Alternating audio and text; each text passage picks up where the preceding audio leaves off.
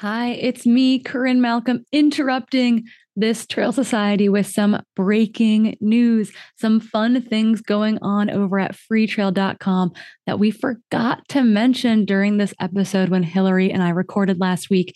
And that is we are bringing you your own opportunity to weigh in on Trail Runner of the Year.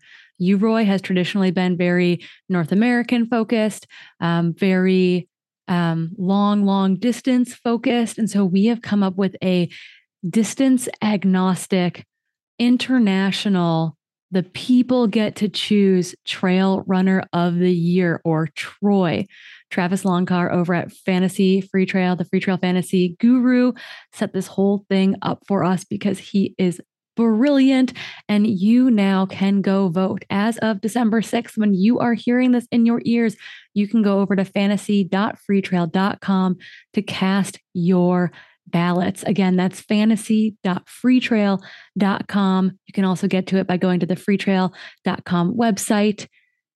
You're going to get to pick your top ten men and top ten women, the people who performed at all distances, V Ks to two hundred mile races over the past year. Go and cast your ballot. You have until December twentieth to get those ballots in. And again, that's December twentieth at noon Pacific time. Okay. So again, top ten men, top ten women, your voice matters. So please go cast your ballot at fantasy dot free trail dot com. This is the first ever edition of Troy, and we are so, so excited to get to bring it to you this year. It's going to get bigger and better every year from here on out, but be part of the inaugural go of it. Go cast your ballot. International field, V Ks to two hundred mile races, everything in between. Trail Runner of the Year. Again, go over to fantasy dot free trail dot com from now until December twentieth to cast your ballots. Hey, hi, hello. Welcome to episode thirty-six of Trail Society, brought to you by our friends over at Free Trail. I'm Corinne Malcolm. And I'm Hillary Allen. And we're missing Keely Henninger today because she is off at the running event in Austin, having a grand old time. We're going to try not to mess this up royally while she's away. She's our kind of our tech, our tech guru, our tech goddess. And um, yeah, we uh, we'll see if we can make this thing happen. Um, before we dive into stuff real quick at the, you know, some, some housekeeping, I need to give shout outs to, to the sponsors making this happen for us. And that is Athletic Greens and the Feed. If you would like to try Athletic Greens, you can get a one-year free supply of immune-supporting vitamin D and five free travel packs with your first purchase. All you have to do is go to athletic greens dot com slash trail society. Again, that's over at athletic greens dot com slash trail society to take ownership over your health and pick up the ultimate daily nutritional insurance. I had my travel packs with me in um, South Africa, which we'll talk about more in a little bit, but uh, we're excited they We're renewing with them, and they'll be joining us into twenty twenty-three as well. So very, very excited about that. And the other humongous shout out we have to give is to the Feed. I think the Feed is taking the trail and ultra running world by storm. More and more mm-hmm. stuff pops up about it in my feed every day. Maybe that's targeted advertising. I don't know. Maybe we're targeted advertising now in your ears. Who's to say? But if you would like to get over to the Feed, remember that's a, that's your one-stop shop for all your sports nutrition needs, recovery tool needs, whatever it might be. Um, I just submitted my next order, and I'm really, really excited about it. But if you too mm. would love some more snacks in your life, some coffee, some breakfast stuff, all combined, maybe you also need to order some gels with it. You know, it's kind of a weird mm. box, but you can have it all in one place. And that's going to be over at the feed dot com slash trail society, where you can claim a fifteen dollars store credit. That's right. A free fifteen dollars to spend on whatever you would like. And we're going to tie that all into nutrition here in a second, because our own Hillary Allen ran for a very, very long time in the Southern Hemisphere and had to eat yeah. a lot of snacks. Um, so while we miss Keely this week, what we're going to do is that we're, uh, we're going to debrief Ultra Trail Cape Town and Hilly's experience slash win um, over there in South Africa. It's now just a couple days post-race. I literally just flew home yesterday. I'm not jet lagged at all. Ha, ha, ha, ha. Um, yeah, shout out to Corinne for uh, for, you know, waking up at seven a.m. her time to talk with me at five p.m. Yeah, no, my body has no idea what time zone it is. I get like lightheaded every time I eat because my body's like, are we doing meals now? Is this a thing? um, but I made it. I showered. It's now cold and snowy in Seattle, which is bonkers. Oh, big, big. Like I was sunburnt last week in South Africa, and now I'm, I'm wearing sunburned like, now. all of my clothing. Um, oh. Okay, Hilly, how are you feeling post race? Just a couple days removed. Yeah, you know, it's kind of crazy. I think running. I was running for such a long time, but I was so focused during those, you know, nearly twenty-five hours that it went by so fast, but then like, as soon as you're done, you realize how much effort that took both physically and mentally. And so I would describe the last couple of days of just like devoted to eating and sleeping and repeating.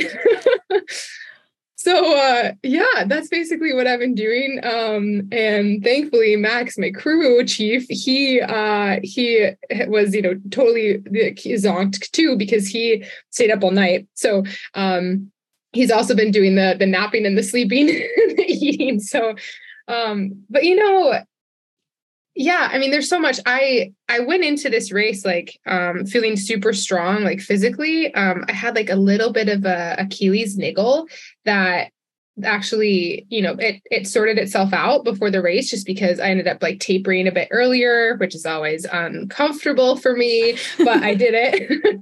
and, um, and I'm sure Adam was like, Hillary, stop texting me all the time.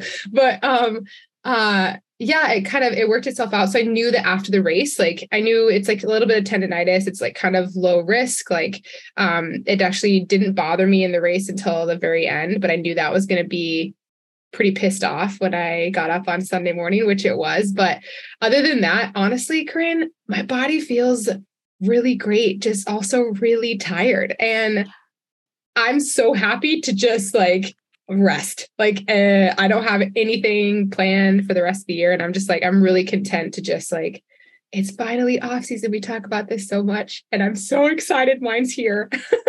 Yeah. I was gonna say you had a super fly outfit at the awards ceremony on Sunday. You were looking good during the March of the Zombies up on stage. Yeah. Corinne knows this. This is a little bit of backstory. I have to say this the first time. And honestly, it was also so good to be reunited with you, even though I see you all the time. It was great to finally get a hug. Um, but Corinne, the first time that we met, I had this like floral jacket and mm-hmm.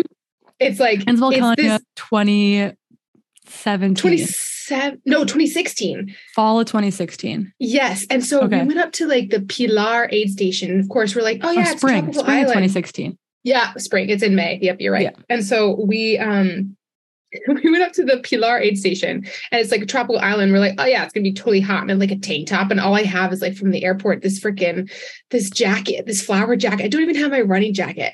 And it's just windy and rainy and so cold. And so I actually ran with Corinne and the Solomon team, and she was running on the Solomon team with this floral jacket. And I think there's some like really funny pictures. There's of me. Some amazing. Like, just, There's some amazing photos that one of my like favorite photos that Martina ever took of me was, and she was always like, Corinne, we need someone like you on the team. You're like, you, you make funny faces. And I was like, I don't know that that's a compliment, Martina. I remember this. But it's, it's like shot over your shoulder and it's my face. And I'm like explaining something about the course. Yeah. And I'm just like, so animated. I look, I look a little insane, a little unhinged, but yeah, that so floral funny. Jacket. When I saw you at the hotel in the floral jacket, I was like, yes, there we go. There we that go. We're a back. Long time. No time. No time has passed. Okay.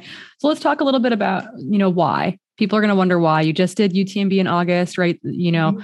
second hundred miler at the end of the year, um, an extension of your season in a way, right? Like you were yeah. maybe going to race again this fall. No one ever knows after a hundred when they're going to race again, just because you've got to really listen to your body. It's mm-hmm. hard to plan. Like, oh, I'm going to do, that's what the slam or something like that is so hard. People who can do three hundreds a year. Oh or four hundreds a year, because you just never know how you're going to recover. So set like set it up for us. You finish U T M B in August. The day goes how the day goes. You're making a season to race again. Like, what was that process like? What made that decision for you? You know, what kind of what was the mindset going into adding another hundred mile before the end of the year? Yeah, and I can't honestly um, emphasize the importance of like a coach enough in these, these moments, because I think it can be hard when you have a really tough race. Like I did at U T M B, um, to feel satisfied, right? And of course I knew, like, I hadn't had my season planned out. I had some ideas, but I wanted to make a, to make a game time decision afterwards, because I didn't know, with U T M B being my first hundred miler, I didn't know if it was going to, how my body was going to react, right? And so my coach guided me a lot. In fact, um, U T M B was so difficult that although my body recovered really well physically, Um, because I really wasn't able to push as hard as I wanted. Uh, mentally, I was in a, I was still in such a funk after that race, and I needed a lot more time to even contemplate suffering again. Um, right, because you went to the well. Like, that's the big thing, right? Totally. When you go to the well, that takes, yeah. it's like, that's different than physically going to the well.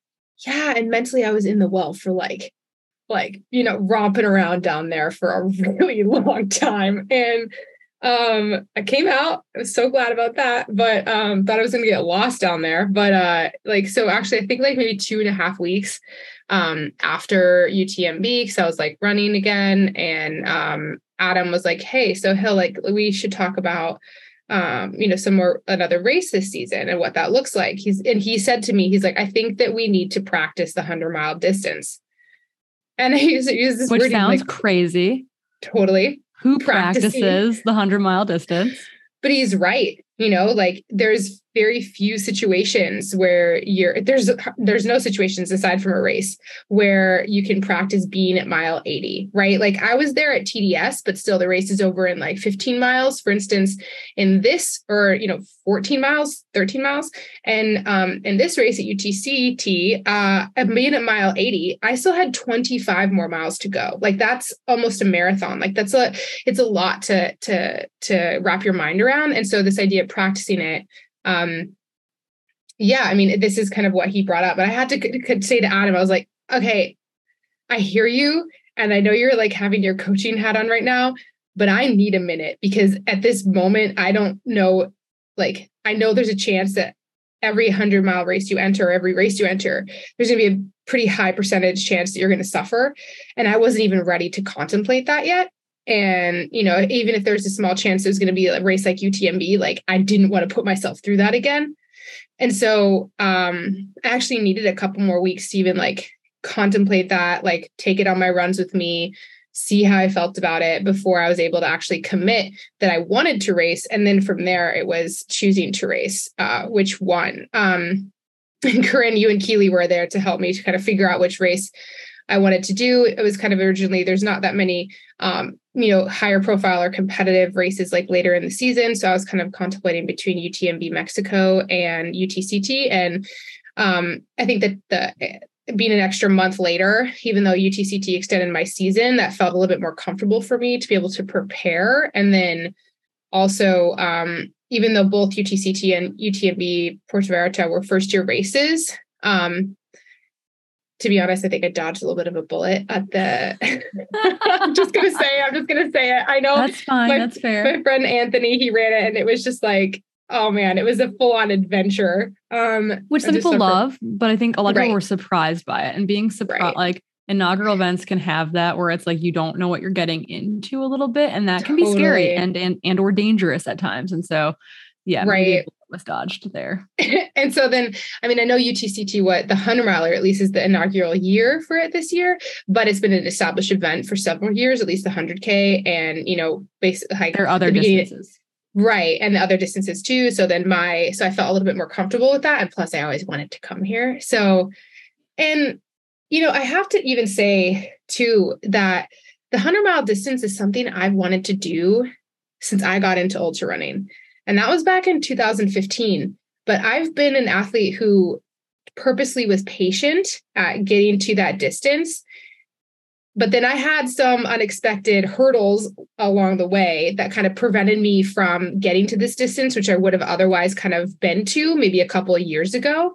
So, um, yeah, it was something that I'm just really motivated by, especially by trying it out. I wanted to, I finally feel like I'm ready, and like I have the training capacity, and like, I want to be able to, you know, to, I think I can practice it, like practice this distance. So that was kind of, once I got over the initial hurdle, it actually seemed like a good idea. Yeah, totally. And I guess my question is like, what specifically were you and Adam, like, what did you guys want to practice? What did you need to practice from that U T M B experience to bring into the next hundred mile race? Yeah. So I think what I needed to, the two things that I really needed to practice were um, the night start. Um, a lot of the European races and some of just oh, even, yeah. even like U T C T, right? Like we don't, we don't do that even like Hard Rock. It starts at six a.m. Um, you know, so I'm thinking like Run Rabbit Run, Bighorn, they start at noon. So it's still like, you know, in a time frame where, where we are more used to running, but even, you know, like U T M B, all in all the U T M B races, um, like Lavaredo, uh, they all start like their night starts, like a, but like a lot of the European races are night starts. And so I really wanted to practice that. Um, and along with that, like the nutrition associated with it, like, cause I had some stomach issues at the beginning and who knows if it's a bug or whatever, um, that I had, or like, just like nerves or just discomfort. But, um, yeah, I practiced that a couple times. And so Adam and I, we incorporated some night running, like one big night run that was farther enough away from the race that I could recover from a sleep perspective, where I ran starting at five p.m. and ended at two a.m. And then a couple of like double runs where I like started the last run at five p.m. and like, you know, finished into the sunset. It was like a two hour or three hour run. Um, so doing that. And then the other thing that I really wanted to practice and um, was just the mentality piece. And I've always been someone who's really honest about the importance of mental health and like, um, sports psychology. And I worked with my sports psychologist, like, like I had a mission, like I, I just wanted to, to practice techniques, um, to use during the race and just that mindset, right? Like I can suffer, like, I know how to suffer. I know how to get through tough things. Like, you know, just, you know, I've, I've done it. We all have done it. Like we all can do it, but it's also, it's being able to put yourself when you're not feeling good and you can still be nice to yourself and still, um, motivate yourself to push like harder, kind of even beyond your, your perceived limit. And that's really what I wanted to, to, to practice, even to be confident in before I got to the start line. And then being able to tap into those things when I was reaching those really dark moments, like sure, for sure at mile eighty, but perhaps sooner, right? D- during the night hours when you're running down a ravine, which has ladders and ropes and yes. like yeah. it's U T C T is like insane. I mean, I come from a sky running background and I'm used to running like super techie trails for like fifty Ks at a time. But like the, the, the trails here, I, of course I've learned from the South African, um, lingo, it's they're brutal and they're hectic and they're hectic. like they're just hectic. They're like unrelenting trails. Like I would only have like very short, like two hundred like, foot sections of like, you know, clean trail, or maybe I think there was one section of like dirt road that was like maybe two miles at the very most where I could actually run.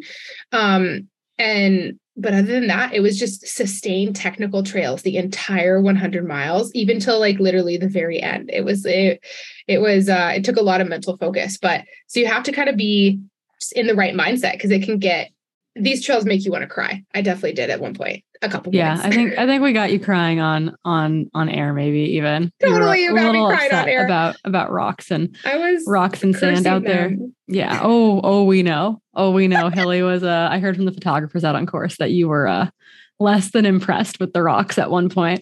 At uh, one point I was definitely sorry guys.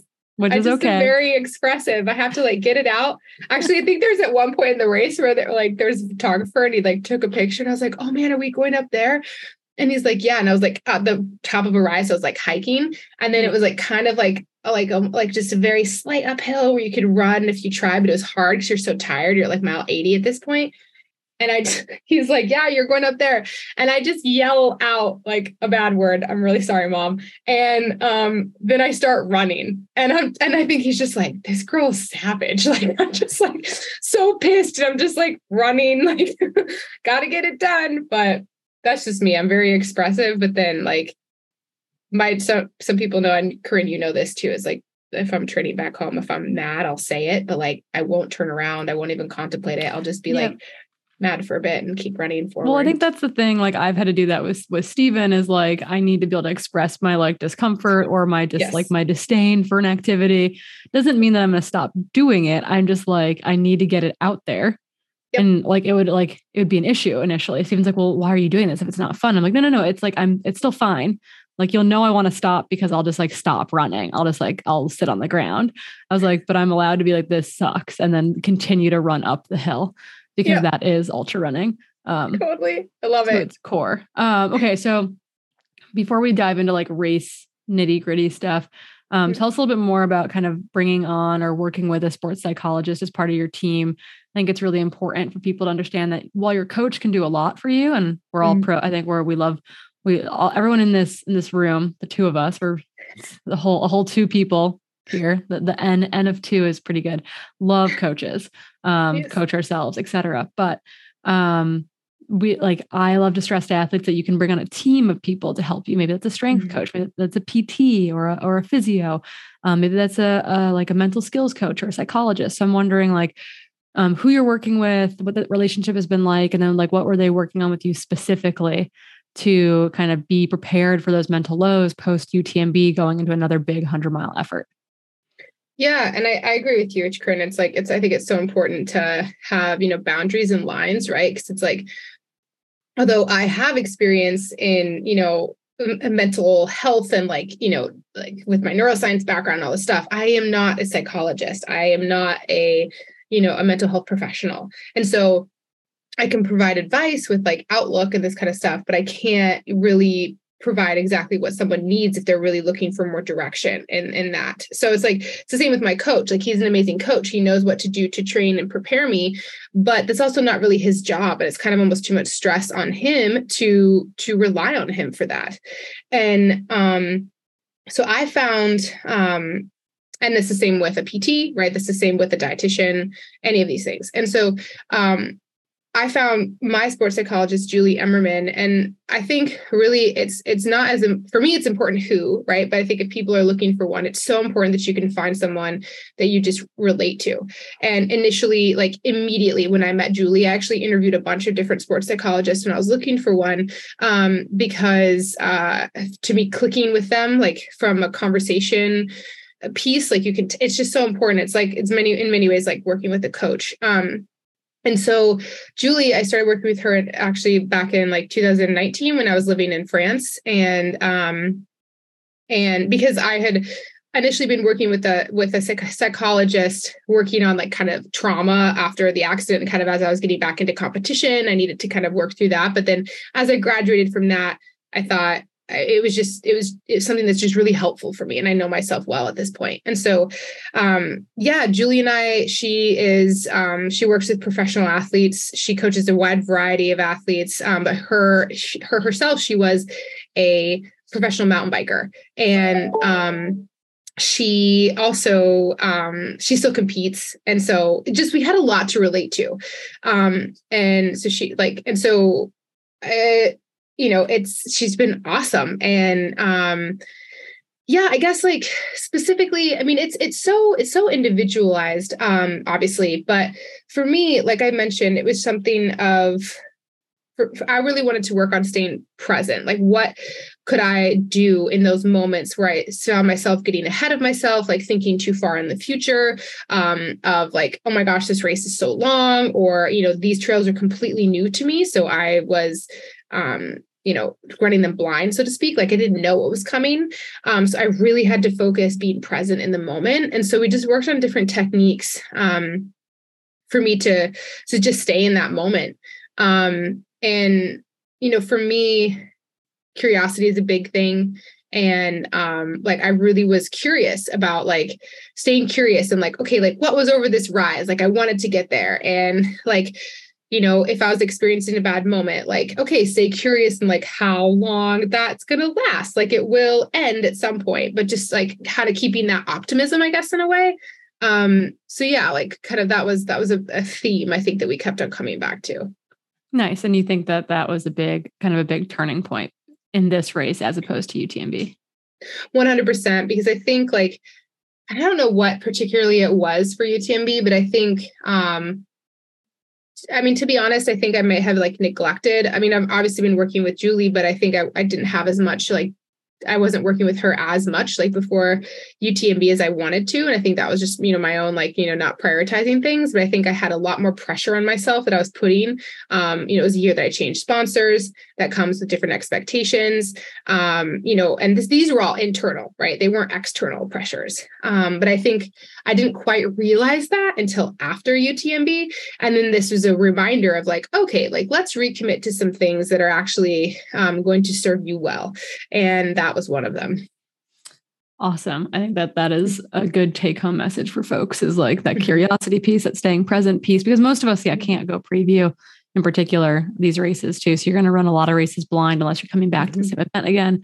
So kind of all good like tidbits and skills. I think, you know, talking about, you're not sure what was going on stomach wise at U T M B, were there, were there any nutrition things that you changed going into this race too, to kind of try to combat or prevent mm-hmm. or be ready for any nutritional hiccups like you experienced during U T M B? Yeah. And so um, Dina, we've had her on the podcast before, so you guys should go listen to that if you haven't. She's wonderful. Um, the nutrition mechanic is her business. Um, she's at my local gym as well. Um, but so we were kind of talking about like just eating really plain the day before. And so I even actually took that one step further and just ate kind of pretty plain the day, uh, two days before. And then on the actual, um, you know, race, it's like, and we, I had talked about this with Adam too, about caffeine, just because it was going to be hot. So limiting that until much later in the race. Um, so I could like optimize my, my cooling, as, you know, Corinne has informed us all about the effects of caffeine and how it kind of decreases your, your body's ability to, to cool itself properly. Um, and so, and then also just like some specific gels we changed. And, um, like, I think, we really didn't tweak that much of the nutrition. I think it was just the the food that I was eating kind of the, the days before. And um, I did have a little bit of like, you know, in like kind of bloating and gas and like all of that stuff that's normal. Like when you first start running, when you're, you know, running at five p.m., but it was able to settle. And I was able to kind of like, I think the main thing I changed was when that was happening, like keeping on nibbling, like taking smaller bites of like a gel and a bar, as opposed to just trying to like down a gel at the same time and like making your stomach even more upset. Um, like just um, being a little bit more patient to let my stomach come around. And it did. Um, And then I was able to kind of um, use some more, um, man, I'm in love with these like Huma Plus gels. They're um, ones, well, I used one that was caffeinated, one that wasn't, but it had like some extra electrolytes. Um, and which was really cautious with that, because like too many electrolytes can also cause and you also to too too much chia seeds too can also uh turns cause out, you to crap your pants. Yes. Yeah, it turns out um that was my Leadville experience back in yep. uh, twenty seventeen. Um mm-hmm. Next to honey, chia seeds are like a very potent natural laxative. So uh, mm-hmm. caution to the hundred mile runners nomming yeah. on chia seeds out there. It can, uh, but exactly. There is, there is a limit. There is a limit. There is a limit. So I talked about this limit with Dina, and so we did not reach it. um, yeah. But actually I was really pleased with my nutrition. Like normally I have a pretty like iron stomach, knock on wood. Um, but it was, it was really great. I was actually able to eat like gels up until the very, very end of the race, and like gels and also, bars, which is kind of what huge. I Yeah. And real food. Oh my gosh. I have to say that like everyone in the aid station, like huge shout out to, um, so I had some awesome people that were on my crew. So Max, he flew over here with dehydrated mashed potatoes and dehydrated stuffing. He was like, de- we were determined to have a Thanksgiving themed like aid station. So I was like, yo, I'm going to need some real food to eat. And like salty potatoes are great.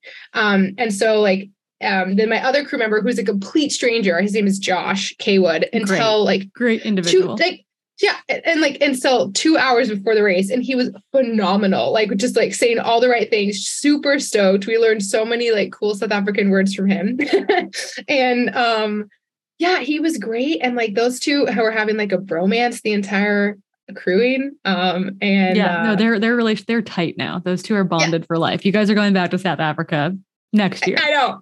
Right, exactly. And Josh, they're like, oh, yeah, he's going to crew, crew us, crew me again. But, um, yeah. So like, um, with the nutrition, I mean, I'm a huge, I, I'm a huge believer in real food at the aid stations, especially for, um, long races like this. And I was just like chowing down on dehydrated mashed potatoes. It was like so the good. Best thing ever. I love it. I just needed some turkey with that. Although eh, maybe turkey would have been way too dry, but anyways, yeah. Oh, we also, we saw you, you were leaving an aid station. I think it was on your way towards um, Noordhoek, you were headed towards the beach section of the yeah. race. We'll talk a little bit more about nutrition before we get kind of back to like what actually happened in the race. But um, you're on you're on the live broadcast, and we're watching your crew just like knock it out of the park, and then they basically palm an entire sweet potato to you, and you literally yeah. it's like a baton. You're running out of the aid station with an entire sweet potato in your hand. And then I think you tried to get into a garbage can at one point and you like dropped it. And so you like picked up the litter and put it back in the garbage can. Yeah. Tell us a little bit about, you know, kind of like, yeah, we're the, obviously real food in the aid stations. We're, we're all big fans of like ramen and mashed mm-hmm. potatoes and that kind of stuff. It goes down pretty good. It's got a bunch of good mm-hmm. carbohydrates in it, but um, taking a whole potato on the road is, is a, I don't know, maybe a ballsy strategy, um, maybe an over an over ovary strategy. I'm not sure what the what the appropriate lingo is here, but um, yeah, tell us a little bit about running out of the aid station with an entire sweet potato in hand. I think Max got a little bit. Um, he's like, "Take this," and I was like, "I don't need the full thing." And so I think I like broke it off and like just had like um like a few bites, and I threw the rest in a trash can. Um, but. Yeah. I mean, it was like covered like in salt, but it's like that stuff just to get yourself to like, to choose something and have a little bit more of like a complex carb. Um, I think it, it really helped. And at that point I knew I wasn't going to be like, I was going to be running flat along the beach. And at oh, that ten K. Point I would, which is like, oh man, um, just like literally feels like you're in the desert, like in an oasis, you're never going to reach the other side. Um, but, uh, yeah, so I knew that like there wasn't, there was going to be jostling right from running, but nothing like super crazy from running downhill or like a, a more of a high effort from running uphill. So I felt like it was a pretty safe place to, to slam some more food. Um, I think in that aid station too, I like took a big bite of some avocado toast. Like these guys were just like, like prime. It was awesome. That's amazing. Yeah. Okay. So let's go back to the beginning of the day. You guys kicked it off at five p.m. on Friday evening. Um, I think kind of you and Ragna Debats were kind of the two big, big names to watch. Mm-hmm. Um, there's mm-hmm. a, con- there was a contingent, a herd or a pack, if you will, of South African women, um, that were kind of, you know, ch- chasing all day long, mm-hmm. um, including, you know, the, the ultimate second place finisher and third place finisher were, um, Carrie Ann Marshall and, um, Naomi Brand, both South Africans. They actually were the first South Africans home in the race. So big shout out to them because mm-hmm. they beat all the South African guys to the finish line. Heck and you yes. guys finished fourth, fifth, and sixth in the overall. So it was really, really cool. Um, we got to actually watch a lot of your race because of that, I think, because you guys were kind of that next pack right behind the leading men. Um, I think it was Carrie Ann's first hundred miler, and she just like steadily kind of like caught her South African friends throughout the race, basically, I think. But um, you and Ragna, I think, were like really the two to watch in a big way. And sure enough, the race starts and you guys go out together um, and kind of settled in, it looked like, together. And then you were kind of mirroring Ragna a bit over the early stages of the race. Kind of talk us through the beginning, you know, maybe from like that start up through Kloof Neck Corner, across Table mm-hmm. Mountain and down that techie downhill in the wind and fog. And it looked, we didn't see any of this, obviously. We went to bed at this point, but it looked like the weather up there had to be interesting, hectic, to say the least. Hectic, if you're South African. Um, so tell us a little bit about kind of those early stages of the race, you know, mirroring Ragna, and then ultimately kind of, you know, how, how those next little bits played out. Yeah. And so, you know, I knew that going in. Um, I knew that Carrie Ann Marshall and Naomi like are very strong runners. Like they've each had very strong performances at U T C T, the one hundred K before, which is, you know, it draws a very strong international field. Um, and so, you know, I knew they weren't just going to, you know, it wasn't going to be like, she wasn't the only one. No, she wasn't the only one I was going to have to worry about. Right. And so Ragna and I went out, I felt like very comfortable. Right. I just like, for me, I just wanted to feel like comfortable. I told myself that if Ragna was going to go out super fast, that I wasn't going to go with her, but it seemed like a good pace that I could hold. And, um, I did have to like stop to go to the bathroom. And so I think there was like a minute gap maybe between us and like the first aid station at Signal Hill, um, maybe about like twelve K into the race. And so, but, but that was kind of maintained, um, I think, um, until even like up, like up the top of, of North Table, of the Table Mountain, and then down, um, the other side of it. And so it actually, um, you know, the first part of the race is, um, relatively untechnical compared to the rest of it. It's very runnable. It's not very steep. Um, you still have to pay attention. There's still definitely like lots of rocks to come out and get you. But um, we watched, we watched Ragna's camera guy like fall over and roll his oh, ankle yeah. Um, yeah. on the backside of Signal Hill. Totally. Yeah. It's, it's actually, it's pretty rocky. And so um, Then coming into um, Kloofnek is the first, the first aid station, and you go up this thing, and like on the, the live stream, it's so cool. There's this whole entire like, like cacophony of like cowbells and the people. Mountain, mountain experience. They like had a whole, yes. oh, a whole it was so know. cool. It was amazing. Yeah. And like, I was like deaf, like all I could do was just like, just grin ear to ear. Cause there's like so many people. Um, and this is kind of the beginning of that steep climb. And you have like a little bit of a balcony trail before you hit like the super steep stairs that go up to Petra Clip to the top of North Table Mountain, or sorry, Table Mountain. I keep saying North Table. It's a mountain at home. Um, but, uh, and actually at that section, like kind of the, um, the flatter section before going uphill, Naomi and some other, I forget, Nicolette, I don't know if she was, I think. Nicolette. I think it was Nicolette. Yep. They, they had caught me. And I think it was like, I think what's really cool about this race is that because the hundred miler and there were some more international people that came, I think it really motivated Naomi and all of the South African runners to like, let's race. And they yeah. were, I think Naomi was pretty close. Um, those first, at least the marathon, the first um, like fifty Ks, like we were all running very close, like her, me and Ragna. Um, and so once we started climbing, I kind of passed them and then I was ahead of them on the, um, you know, on the, the top of Table Mountain. But oh my gosh, Corinne, it was so windy. Um, And I was actually pretty nervous about it because normally wind is like a signal to like get the heck out of there. Um, but it was just a coastal breeze. It wasn't that cold. I actually did change into a long sleeve before heading out there because it was very misty and wet. And it like, if it's windy, you could get cold. Um, but with a long sleeve and shorts, I was fine. But it was just like, you would have these gusts of wind that were twenty-five miles an hour that were sometimes like, like kind of jolting me around and like knocking me over. Um, We definitely saw this later in the race, but then, um, and North Table Mountain, once you Table Mountain, sorry, once you get to the top of the, of it, it's downhill, but it is not easy running. It's very technical. You have to take care. It's a mix of uneven stairs, just like you have to kind of do a little bit of like scrambling. Um, and then it's like kind of got a sand base to it too. Um, so it can be slippery. Um, and at this point I knew that I was like, I knew Na- Naomi, we were running together for a bit, like kind of chatting a little bit about our experiences at U T M B. Um, and then I had put a gap on her a, like a little bit. Um, I knew she was right there, but then coming out of the aid station before Llandudno Ravine, before the descent to the beach, um, I had caught Ragna. And um, okay. then we were kind of going down the ladder slash rope section, like super steep, um, before we reached um, the beach. And we're about like a minute and a half apart. Um, and I think maybe Naomi was that close as well. But something, um, this is kind of where I decided to make my move. Um, I, I was feeling good. Like I was feeling strong. I knew that there was still a long time to go in the race, but, um, we go up this peak called Southern Peak after this Llandudno Bay section where we go over some beach and like some bouldering boulders, um, in the dark. And then we start heading up this steep climb, and it's not terribly long, but it is pretty steep. And I had passed Ragna at the beginning of this climb, and I was, I just told myself, I was like, okay, like, yeah, just go. Like, I just, you know, I was feeling hesitant, like, okay, like, should I be passing Ragna right now? Like, do I need to be, but, but do I need to be doing this? Am I pushing too early? But then I told myself like, okay, like be present. Like, how do you feel?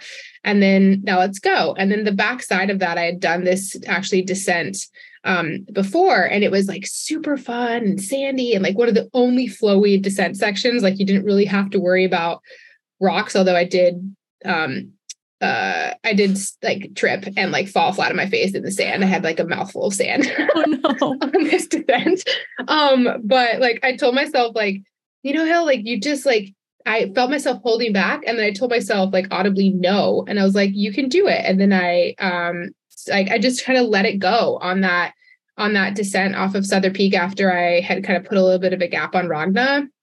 And then at that point, like that was the last time I saw any of the ladies. And I told myself from there, um, like my strategy was just to keep pushing on the climbs. Cause I know that, you know, I was climbing well, I felt good on the climbs, and then to pay attention on the downhill and, you know, try to relax as much as possible. Cause it's like, it's not type, the type of terrain that you can really like extend, like make up a lot of time because it's so techie. And I was feeling pretty confident and moving really well. And so I just like kind of kept that strategy up. Um, but it really started like pretty soon into the race, like probably around forty-five K. It's a long time to be racing. And I think that knowing that Ragna also had like run a hundred mile and in, in kind of mm-hmm. middle September too, I think there's, I think we were all kind of wondering what, what, you know, how she was feeling, how her body was doing. Obviously most things that Ragna touches turns to gold, but I honestly think that that decisive move of yours, like put doubt in her head, mm-hmm. like, oh, this isn't going to be like an easy, an easy win. Like I'm going to have to be present. I'm going to have to fight for this. And like, right. that can be really, um, disheartening, demotivating, et cetera, when that, when that happens to you. And I think that's exactly what happened because I've been there too. And I also think the other thing, because I've heard some of like the other, just from the aid station, because I wanted to know what was happening behind me. I knew that Naomi had also caught her and they were running together. And I think that was something also that was putting doubt. And then maybe, maybe Ragna was having a hard day. And I think like, that's kind of what, and like she ended up, um, you know, like ultimately stopping. And I, I had talked to Ragna at the very, like in the days leading up to the race, and her original plan was to do three hundred milers this year. And so like, she, I think she really wanted, wanted to, but I think like, I don't know. I think that's um, what happened because after the race we talked and like, she just didn't have any, she didn't have any stomach issues or anything like that. Um, I she was tired. Maybe, it sounded like the yeah, report we got from the yeah. aid station was that she was wanted to go to bed and like that she didn't have climbing legs. And I think that, you know, when you're, when you're struggling to stay in the mix, mm-hmm. or struggling to stay where you think you are, that tiny seed of doubt gets planted. And then, mm-hmm. you know, you let it fester and grow and grow and grow. And totally. All of a sudden it's a whole lot easier to remove yourself from the yep. race when your goal, when your goal is specific and it's not just finishing, right? Totally. Like finishing is an important goal. And I think it's really right. easy for us to say, well, my goal is twenty-four hours or my goal is the podium or my goal is to win. And mm-hmm. all of a sudden when that, when that goal no longer exists or is tangible or isn't, you know, easy.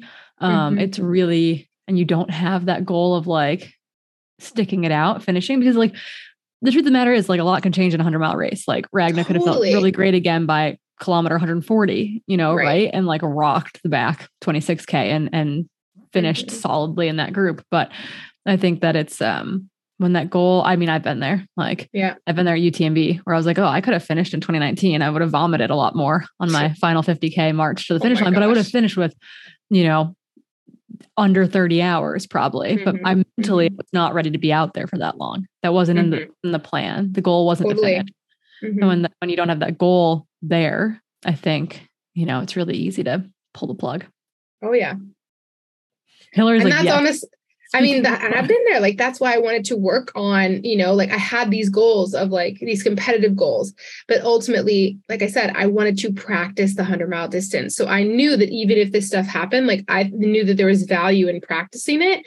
And I had kind of those, um, those mental, like kind of they, like little nuggets there that I could rely on to kind of pull on if, if I had, if I had to. Right. And this is something that's like, if you're going to be back on the start line at U T M B or another big hundred mile race, but another big international hundred mile race next year, mm-hmm. Mm-hmm. you know, having, having all that experience under your belt is going to, is going to pay off in a big way.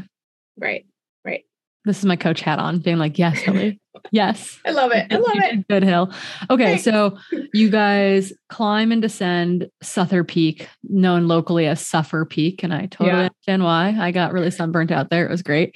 Um, and then you guys descend to Hout Bay, also known as Wood Bay. Um, there you kind of like, and, and there's a sandy section at that point. And I think what, I think from there is that where the hundred mile course leaves the hundred K course to head down south.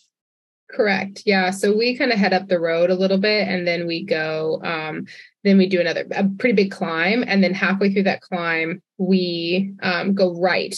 And then the, the hundred Kers would go left. Gotcha. And then we continue climbing and then we go all the way up and over and down, um, to Kalk Bay, which is on the other side. Yep. To Kalk Bay and then Simon's Town. Yep. And then from there, you guys had that, what, like, I think they technically call it ten K, but I think it's longer than that on the beach. And that was kind of, that was right at sunrise or just before. Or, yeah. Right at sunrise for the first, the first males. Um, I remember we got this insane, so we had a helicopter. I was doing a lot of commentary. Oh, I saw the helicopter. I was waving to them. Yeah. We got some of you climbing. It was after Noordhoek climbing kind of back towards Constantia Nek. We got to mm-hmm. see you, um, via the helicopter. It was really awesome. But we had this insane shot of Fotis, the Greek athlete, running across the beach. He's being followed by a camera person.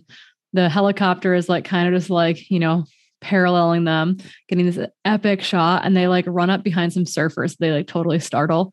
Um, like surfers are like walking along the beach. I think you you all had a few more humans out there. I think we saw yeah. some people give you guys a wave. Yeah, um, a little cheer tunnel of two people out yeah. on the beach.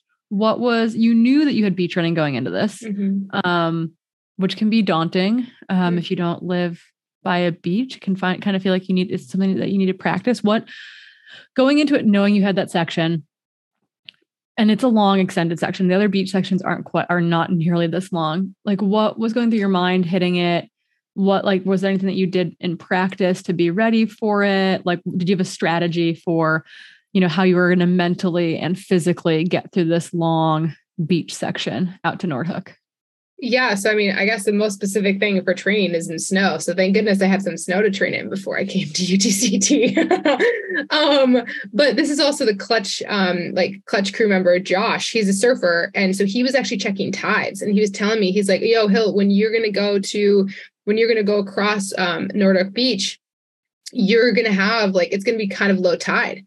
So it was nice actually, because so I chose actually to kind of just run parallel to the flagging and go by the water because it was firmer. Yeah, firmer. Of course, there were some sections where it wasn't firm and it was just like running through snow, like a powdered sugar, snow, um, sand, obviously. Um, but uh, yeah, so that's what that was my strategy. And then finally, when I saw like it turning right to go to the next aid station, I had to kind of just slog it over to. Um, to get through the, through the sand and like up this riverbed, which is like quite hard. But um, yeah, I mean, not, I was we did not have video footage of that. That sounds awful. Oh, it was super awful. There was a video guy with me, but holy crap. I was like, yeah, I was like, what the heck? Um, but um, actually, I mean, I was looking at my watch. There's a couple sections where I was like, okay, like I had so much confidence from, because I did a lot more running and like speed work this season. And like, I felt fine running. I actually dropped a seven forty mile on the beach at mile nice. like seventy-four or something. And, uh, so that was cool. Um, um, yeah, but that's like, that was my strategy. It was just cool to like, literally we checked tides before. And it was just like, I think the whole goal was like, Hillary, get there before five P M because five P M was high tide and you had no choice but to run in the super soft sand because the water would have been so high. So gross. Yeah. Living on Ocean yeah. Beach in, in San Francisco for a number of years, I can attest to uh, those low, those low tides are, are really, really nice. And I think that was kind of, is that over by like Kommetjie, Kommetjie that like, yeah, Kommetjie was the aid station that you saw me take the potato. and nice. then, um, and then the one that was Nord, Nord, Noordhoek or something. That's the one after the beach section before you start cool. going up Chapman's Peak. Awesome. And then at some point in there, I think it was over in this section, you picked up um, a secondary camera person who happened to be a fourteen year old girl whose dad was running the one hundred K race and she wanted to be involved. So most of the camera people out there, for those who don't know, were carrying like basically uh, like mountain bike packs um, mm-hmm. that had six point five kilos of gear in them because they had, you know, storage. It was, it was really, really cool. The, the mm-hmm. images we were able to get from them when we had signal and then the back recording of it was insanely good. Um, but you also picked up a gal running with a GoPro for this Pulse app that we used in the live broadcast for the first time, which was also super sick. Um, mm-hmm. I think it's pulse dot T V is the app um, where you can go back and actually see where the live cameras were on course. Um, mm-hmm. Things that didn't make it into the live broadcast all the time. Um, that's overlaid over the map. So you can like literally see on the, like on the topography where you are. And you, so you picked mm-hmm. up this fourteen year old girl at one point. Um, and we are sitting in the studio speculating, like, did you know, like, did you have any interactions with her? Did you like, did you know anything about, about that when, when you picked, I just thought it was so cool that all of a sudden, like the leading lady, you know, Hillary Allen's running the hundred mile race and she's got a fourteen year old girl. The only, the only, um, female on the camera crew for the weekend yeah. is now following you with the camera. Like, how cool is that? I did notice that. I was like, oh, it's a girl with the camera. And it's like, she came back and like, um, at this point, Mence, the other, like, um, a special member of my crew is a photographer and like showed me around kind of the days before the race. Um, I saw him kind of at that point taking photos. And so I think he got some snaps of like her following me, but she was like so nice and she was encouraging me because I was in like a pretty rough spot, like with the, with the, like the stairs and the rocks. Um, but I was like moving really well. And she was like really encouraging me saying like, I'm doing great. There's not that much more. Um, but it was really cool. Like we had a couple, like just a couple like cool interactions. Um, just like that kind of like, like, I do talk to the camera people, mainly also like to let them know, I was like, yo, I'm going to pee right now. Can you not video my butt? Um, and, uh, yeah. but yeah, so that was really cool. I actually did notice that like, she was the only woman on the camera crew team. Yeah, it was, it was really, really cool to get that story in studio of like, yeah, her, yeah. her dad was racing the one hundred K and they were cool. like, get her a camera. She's going to have fun. So I thought that was, she's got the, um, oh, what is the mountain range called? George Mountains, maybe? She's got yeah. the like F K T on the Six Peaks um, wow, in the, cool. the George Mountains, which is really impressive. So we've got, we've got a new, a new South African stud coming up in that. Nice. Um, I actually don't know her name, but um, oh. maybe, maybe she or her dad listens to this and they can, hopefully uh, they can, they can come shout at us because I thought that was phenomenal. So yeah, look for, look for those volunteer opportunities. We'll be posting volunteer opportunities for Western States this summer too, for our camera, our camera crew. We won't make mm. you wear six point five kilos worth of gear. We're, uh, Which we're for those people, that's about thirteen pounds, fifteen pounds actually. Yeah. So. And they're, and they were running and it's, you know, I actually met, um, the guy who was with Fotis for like a big nineteen, twenty mm. kilometer section of the race. He normally runs the one hundred K. Um, And he picked that beautiful section kind of out of, mm. um, I think after the beach essentially. Mm. Um, but yeah, they were carrying a lot of gear out there to get us all those yeah. images. It was really, really cool. Okay. So you head into the final, you know, as you said about U T M B, eighty miles in, I think like personally sixty to eighty miles is like my least favorite part of a hundred because it's like, you're mm. so far in, but have so far to go. But then again, you mm. get to an eighty, like an eighty-ish mile aid station. And all of a sudden it's like, I still have a marathon to run. Right. You know, what was the mindset coming into those later aid stations or the later, later stages of the race, having this being your second hundred mile experience, having a little bit more experience under your belt as opposed to U T M B?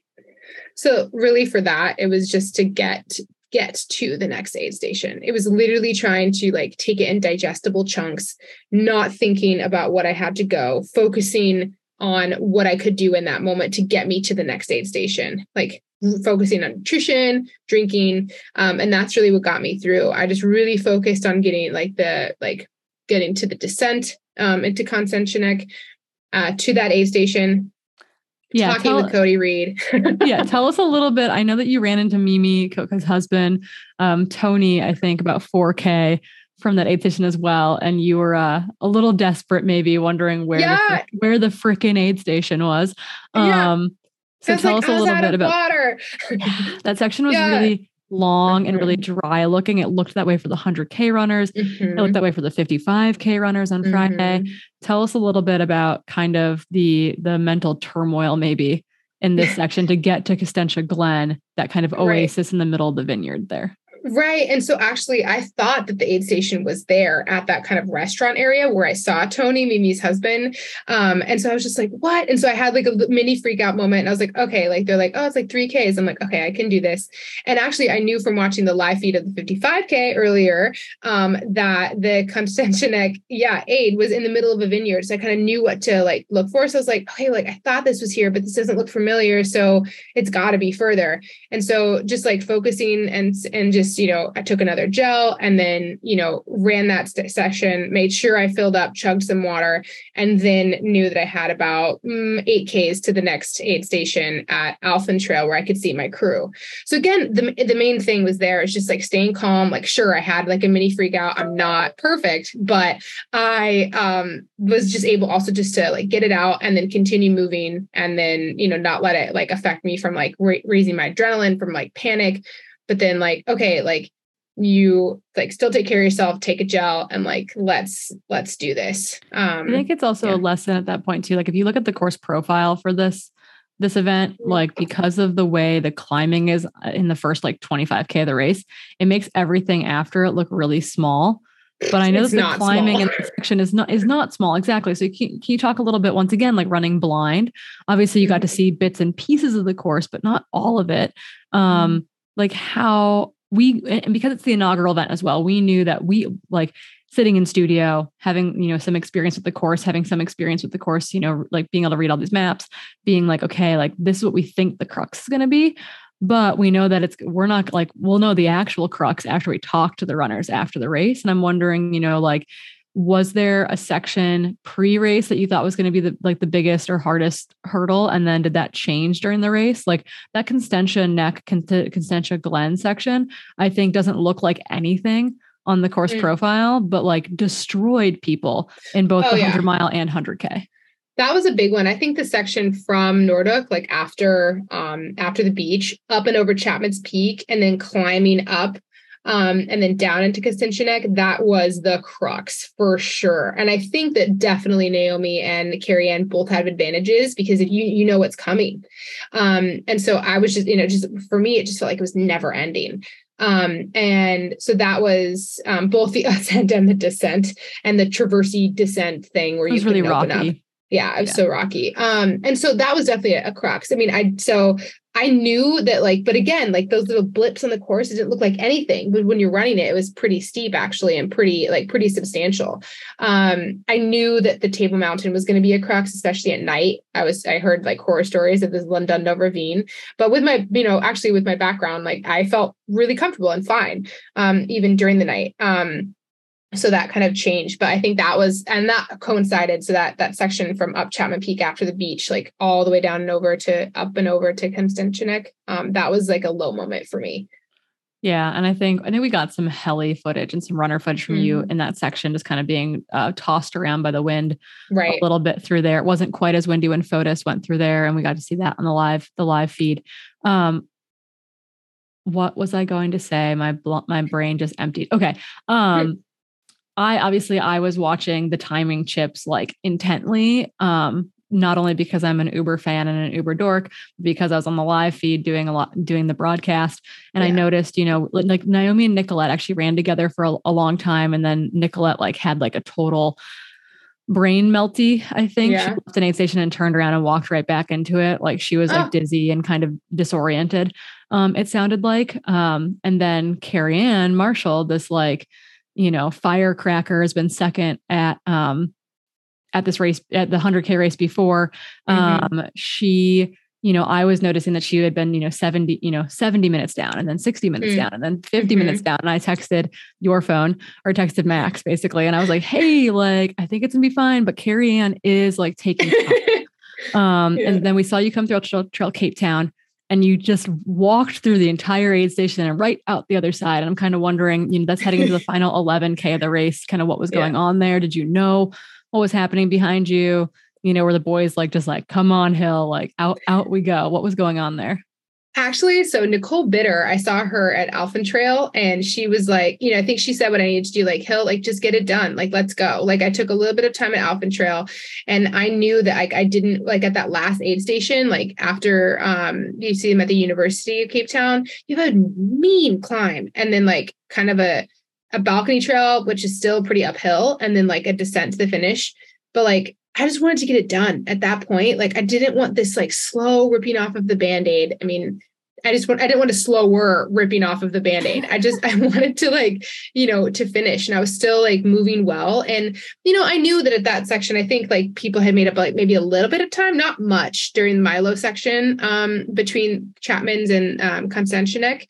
Um, but I was still really moving well. And I knew people were like still moving pride. Like just as good, but probably not much faster.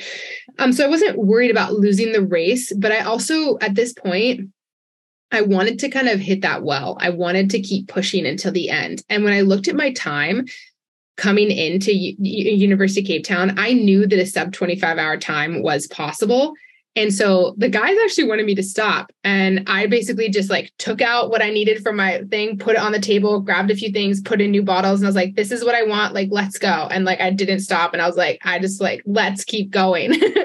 and awesome. um, it was really cool. And like going up that super steep climb, it's like, um, the blockhouse climb. It's like this really loose ravine. Um, you know, I didn't use my poles cause I'd actually broken one. And, um, Ooh, yeah, during the race, I push hard on those things. and so I had just stashed them and I was kind of going back again to the skyrunning stuff, hands on knees. And if I needed extra leverage, I was putting hands in the dirt and you needed it on that section cause it was so steep.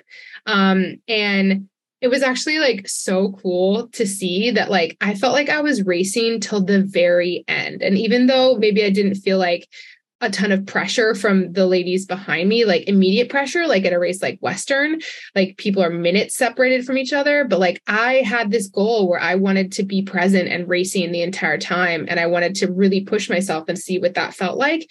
And it was so cool to see that I could actually like race and run um, to the very end. And we got to this, like the kind of, there's a short tarmac section and then you take a, a right and go down this road.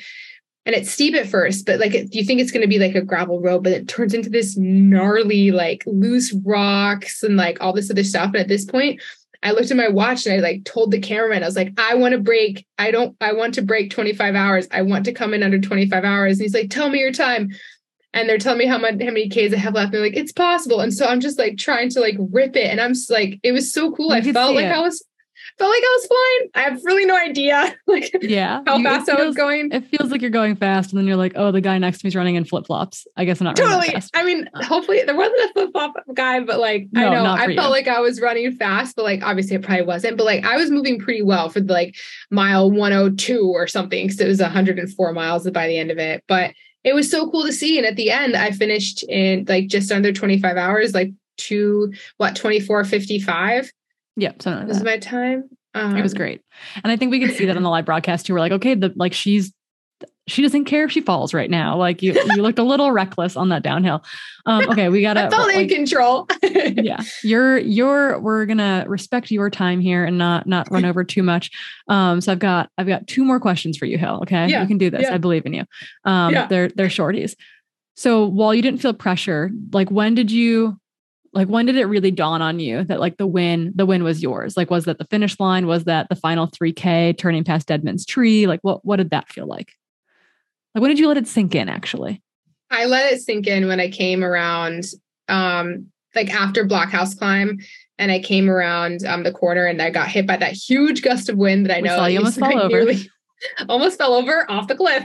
Uh, just kidding. That's a bad joke. Um, and uh, yeah, so I, I knew it then. And I like literally got chills and I almost started crying. And then I was just like, all right, let's keep pushing. And then I like tried to like pick up the pace a little bit because I didn't want to let myself like relax. Um, because I know anything's possible in a hundred mile race and people can have like phenomenal, you know, back fifty Ks. So yeah, that was it. About five K from the finish.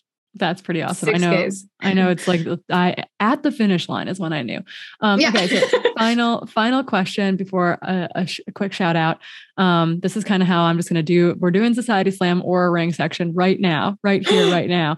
Society yes. Slam Oura Ring. Hilly, we, we were all wearing our Oura Rings over there. Um, through the jet lag, through the time travel, um, any, any fascinating takeaways, or was your, was your ring just like, you are messed up. Do not look at me. I know. Actually, I, the only time I did not look at the Oura Ring was the day of the race, because I didn't want it messing with my head of like, you're not optimally recovered, because like the couple times it's like, take it easy, take it easy. And like I was sleeping well and I was in Madeira for a Brooks photo shoot, um, the week before. And so I was a bit like, you know, all over the place. It was, it was like really useful for me to track my sleep and like, okay, like don't do anything extra, let's chill. But the one thing I have to say, and also that I'm super proud of, is that this tracker, like the Oura Ring for prediction of periods, is spot on. It told me about like a week in advance that I was going to start my period the twenty-seventh, like clockwork. And it was like, my body was like, what are you doing? Like, it was just like, we need to rest. You just need to like, just stay in bed. No, um, it was perfect. It was like clockwork Sunday morning, just like, you're done racing. Here we go, Hill. So thanks, Oura Ring. Thanks, Oura Ring. Big shout outs there. And I think final shout outs um, before we let you go, because I know you're a highly sought after lady, um, was we had so many um South African listeners come up to us during race week and say, yes. Hey, I love the pod. Um, some of your names I did not get, but big shout out to Chloe. I think Chloe yes, was working Chloe. Race, re- race registration. Um, humongous. She gave me a sticker, do epic shit. Out. Oh, I love it. So humongous shout out to Chloe. Hope you're listening to this. Um, but huge shout out to the South African listeners. Um, it was cool to meet a bunch of you in person. Any, any final words, Hill? Yeah, that was the, one of my favorite parts and why I've always wanted to come to this race, is because I've seen how the community shows up for it. And it just felt so special to be a part of it and included. And it like, like I said, at the award ceremony, it exceeded the hype. So yeah, super psyched. twenty twenty-three. I told Hilly she doesn't have to run, but maybe she has to come crew me. All right. Cool. Okay, deal. um, okay, with that being said, slide into our D Ms, hit us up, give us your questions, follow-up feedback, et cetera. All of the above. Um, again, if you want to pitch uh, Free Trail as well, you can write to me directly at Corinne, C O R R I N E, um, at mm-hmm. free trail dot com. I'm happy to take pitches there, looking for pitches to go into the twenty twenty-three um, new year. Um, but until then, we'll see you on the trail.